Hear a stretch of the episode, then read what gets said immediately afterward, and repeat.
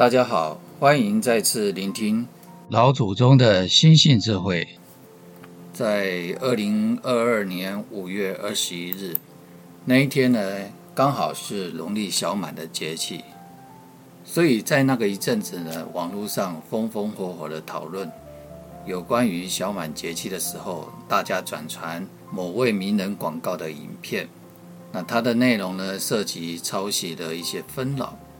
其实我个人的感受，与其执着在谁抄谁的口水上做文章，不如呢反躬自省，好好的静下来想想，这个小满的节气可以带给我们在做人处事上呢有什么样的一个形式？经典上有这么一句话说：“天道既满，人道既全。”他的意思是说，不论做任何事情，我们都要留有余地，不要把事情做得太绝了。这样，即使是造物者的上帝，也不会嫉妒我；神鬼也不会伤害我。生活既然如此，为人处事就应该处处讲究恰当的一个分寸，过犹不及。所以，恰到好处就是不偏不倚的综合。其实，在生活当中，每个人都会幻想自己的生活能够十全十美，也希望自己的人生能够样样不缺。总是希望丈夫能够事业有成，总是希望妻子能够青春有助，也希望孩子都能够成龙成凤，更希望老人家都可以寿比南山。但是，这样的人生，说实在的，连神仙都会羡慕不已。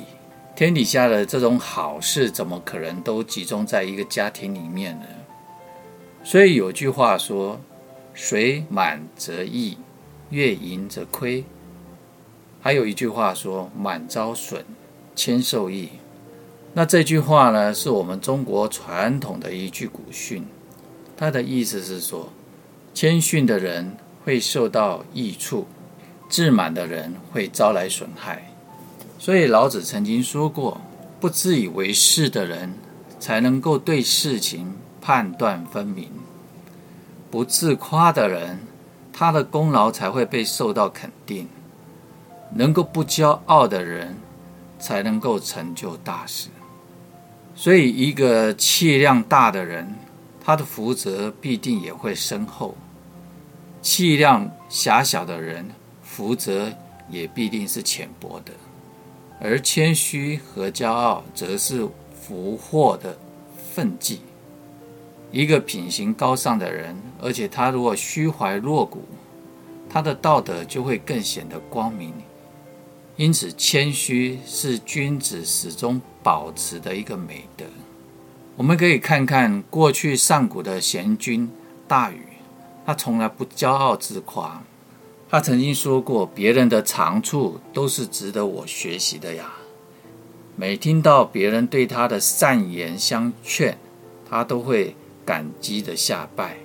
他广泛的听取别人的意见，成功的治理了黄河，功垂青史。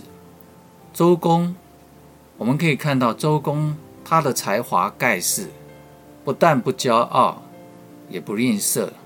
还非常谦恭的有礼，能够礼贤下士，唯恐天下的贤人没能够得到任用。他寻照着天道来制定的礼乐制度。以上这两个例子告诉我们，天地人神的本性呢，都是亏盈而益谦的。所以谦谦虚的谦，谦者是有福的。一个谦虚的人呢，他的所作所为都会得到天地人神的共佑助之，所以他命运能够亨通。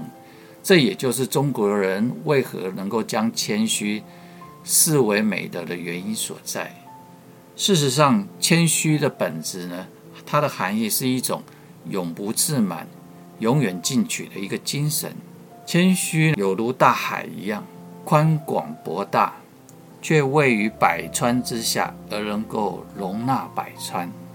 所以，我们看看小满，小满这个节气呢，是夏天的第二个节气，在这个时候呢，麦子啊，麦子的籽粒已经渐趋饱满，但是还没有成熟，所以才叫做小满。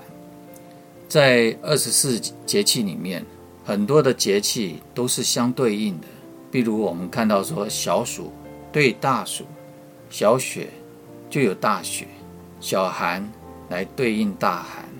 但是我们看小满之后的节气不是大满，而是芒种。为什么呢？因为对于中国人而言，大满是一种非常犯忌讳的一个说法。一个事情一旦发展了到了极致，就会的就会走向的反面。所以“小满”这两个字里面呢，有一份谦卑谨慎，但它却不是卑微苟且的。反而是有一种满足和自信。小满是一种知足，是对当下的境遇喜悦和满足。其实，在实际的生活当中呢，很多人都会碰到不顺心的事情。一旦碰到这个不顺心的事情呢，就会怨天尤人，抱怨不已。实际上，每个人都有属于自己的心事。只是没有表现出来而已。人生在世，不如意的事往往十有八九。除了父母以外，谁又能够一直宠着、惯着、顺着我们呢？所以，不妨我们静下来，好好的思考。有时候回过头来去想想，那十之八九里面，还剩余十之一二的美好。要不然我们生活还要怎么样能够继续呢？过去呢，有这么样的一个故事，在古时候呢，有一个人到鸡山寺去敲钟祈福，老和尚呢就告诉他，他说：“这位大德，这位施主，您来敲敲钟祈福，您敲三下就可以了。”那这个人心想，为什么要敲三下？我既然来祈福，那是不是呢？这个。敲钟呢，敲越多越好，那是不是我的福气就会越来越多？于是他当下敲了四下。这个时候，老和尚就对他说：“这位施主，这位大德，敲一下呢是福喜临门，敲两下呢是高官厚禄，敲三下呢代表的是延年益寿。那您敲的四下，这四下代表的意思？”就是四大皆空啊！其实人生如果一旦求得完满，就会走向了反面了。不完满才是人生的一个常态。所以凡事呢，要留有余地，才能进退自如。懂得适可而止，才能够知足常乐啊！学会能够为人生的一个留白，学会与人生的不完满和解，这样的人生呢，才能够。收获一份恰到好处的欢喜。我们在《礼记》里面呢，也可以看到这么一句话：“傲不可长，欲不可纵，志不可满，乐不可极。”这意思是说，做人骄傲不可以自长，欲望不可以放纵，意志不可以自满，享乐不可以过剩。这句话呢，其实这是心性智慧里面其中的一种道理，告诉我们凡事可为，但是不要过度了，要懂得节制之道。这也是我们生活中的一种大智慧。人一旦有了自满高傲的心，就会障碍了自己品德的提升。自满了之后，我们的心性智慧便无法再会增加了。自夸了之后呢，也无法再提高了。